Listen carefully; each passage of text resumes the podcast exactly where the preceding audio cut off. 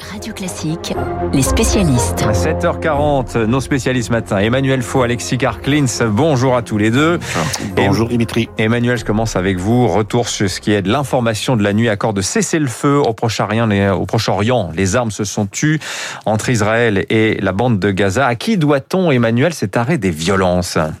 Bah écoutez Dimitri, comme toujours dans ces cas-là, euh, plusieurs pays sont à la manœuvre euh, ensemble, mais on peut dire que cette fois-ci c'est l'Égypte qui a conduit la médiation entre le gouvernement israélien et les islamistes du Hamas, et aussi le djihad islamique qui est très actif dans la bande de Gaza. En fin de soirée, les deux parties qui s'affrontaient depuis euh, le 10 mai ont annoncé à moins de 10 minutes d'intervalle qu'ils avaient accepté le cessez-le-feu bilatéral et sans conditions proposées par le Caire. Sans conditions, c'est important parce que c'est ce qui a permis que la trêve soit effective en quelques heures, plus le fait que, selon la Croix-Rouge, la population de Gaza avait un besoin urgent de répit après ces dix jours de bombardement qui ont fait, je le rappelle, 230 morts côté palestinien, dont une soixantaine d'enfants et 12 côté israélien, puisque beaucoup de roquettes ont été arrêtées par le dôme de fer. Alors cette trêve, il faut bien dire, elle est très fragile, car rien n'est réglé sur le fond.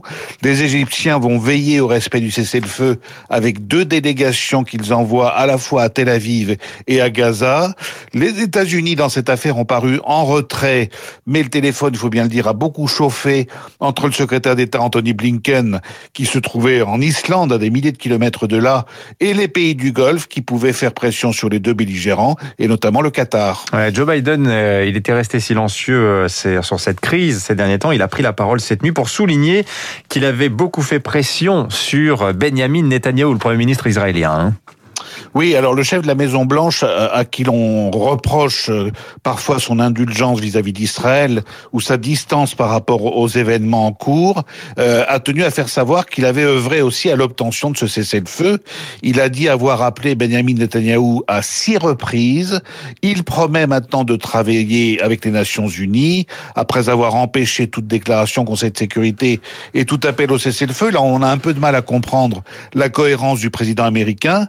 De même, euh, Joe Biden annonce que la reconstruction de Gaza se fera avec l'autorité palestinienne, mais qu'elle ne passera pas par le Hamas, qui est considéré par les États-Unis comme par l'Europe comme un mouvement terroriste. Le problème, c'est que ceux qui tiennent la bande de Gaza, ce sont les chefs du Hamas et du djihad islamique, alors que Mahmoud Abbas, le président de l'autorité palestinienne, n'a plus ni autorité, justement, ni crédibilité en dehors de son siège de Ramallah.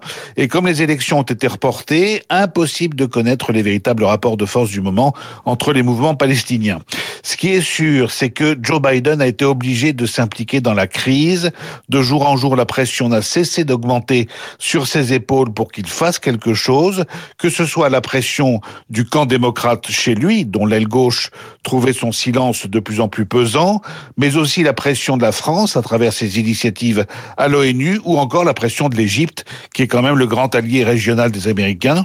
Bref, bon gré mal gré, les États-Unis sont de retour dans le jeu diplomatique du Proche-Orient. C'est l'occasion pour eux de consolider la trêve et de remettre de vraies initiatives de paix sur la table pour éviter surtout qu'un tel cycle de violence ne recommence. En tout cas, Joe Biden, il passe pas par la filière onusienne de résolution des conflits. Hein. Il préfère, euh, que dans la ligne de Donald Trump, le bilatéral. Hein. Ça, c'est les coulisses, effectivement, et le bilatéral. Merci Emmanuel Faux de votre analyse. Alexis Karklins, économie avec vous. On va se faire un petit peu mal là quand même, hein, parce que vous avez, on va parler de la Suisse, son chocolat, ses banques, son industrie aussi. Depuis des années, l'Union européenne a négocié un accord pour accroître les échanges avec la Suisse.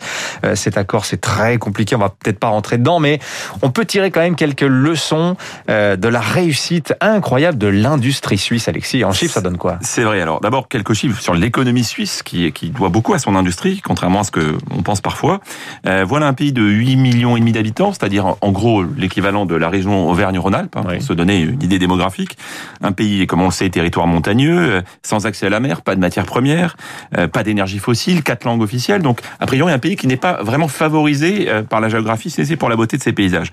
Sauf que voilà aussi un pays qui est a un des PIB par habitant les plus élevés au monde, qui a pratiquement 50% plus élevé d'ailleurs que ce que le PIB par habitant en France, qui a le deuxième indice de développement humain au niveau mondial, qui a un taux de chômage très bas avant Covid, après Covid, qui a une dette publique par rapport au PIB, tenez-vous bien, euh, qui est avant le Covid de l'ordre de 25%. Je rappelle qu'en France, nous, étions à 100%, et même avec le Covid, ça restera vraiment très, très contrôlé, et des surplus budgétaires. Donc effectivement, une économie qu'on peut vraiment qualifier hmm. d'une des plus prospères et plus riches au monde, et c'est en partie grâce à l'industrie, car loin des clichés euh, de la banque, et vous en avez rappelé quelques-uns, c'est aussi un grand pays industriel. Pour vous donner un seul chiffre, la France aujourd'hui, euh, l'industrie représente dans son PIB environ 12,4, 12,5%.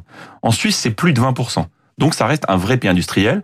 On connaît l'agroalimentaire avec un géant comme Nestlé, euh, on connaît l'horlogerie bien sûr. On oublie aussi que c'est un grand pays dans la pharmacie, les géants comme Novartis et comme Roche, dans la chimie comme Syngenta, dans la machine-outil, dans la dans la mécanique de précision, dans les équipements, dans la métallurgie.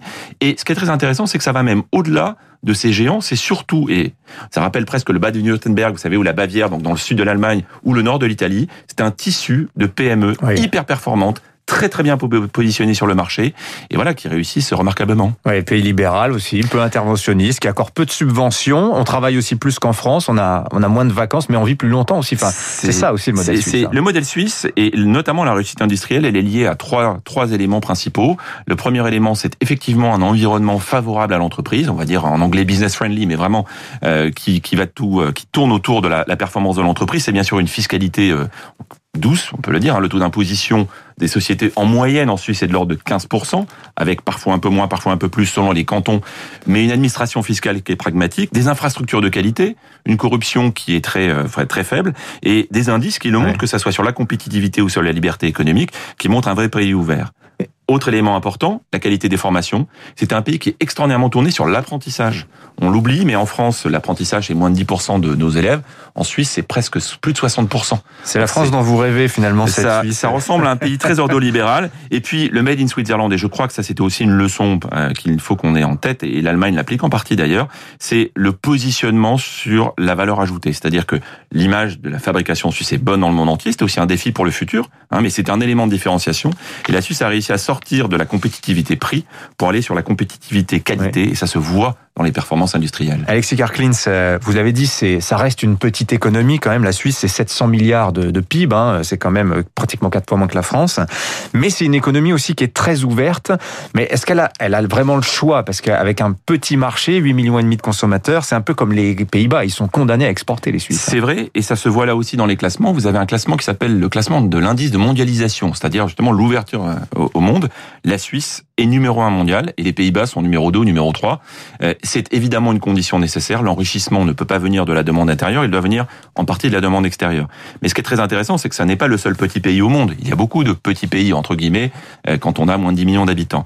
Euh, les Pays-Bas sont quand même à 16, 17 millions, donc c'est un peu plus grand. Mais c'est vrai que ce sont des, petits pays exigus avec des petites populations, sauf que, eh bien, les recettes sont quasiment toujours les mêmes. Quand on regarde les pays qui réussissent le mieux dans le monde, et sur tous les continents, c'est toujours une combinaison entre la liberté économique, la qualité de l'éducation, et puis aussi le nation branding, c'est-à-dire la qualité de marque d'une pays, d'un pays, hmm. comment un pays se, euh, se vend aussi en tant que marque à l'international.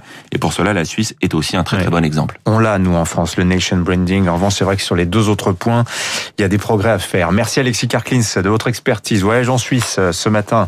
L'air y est bon.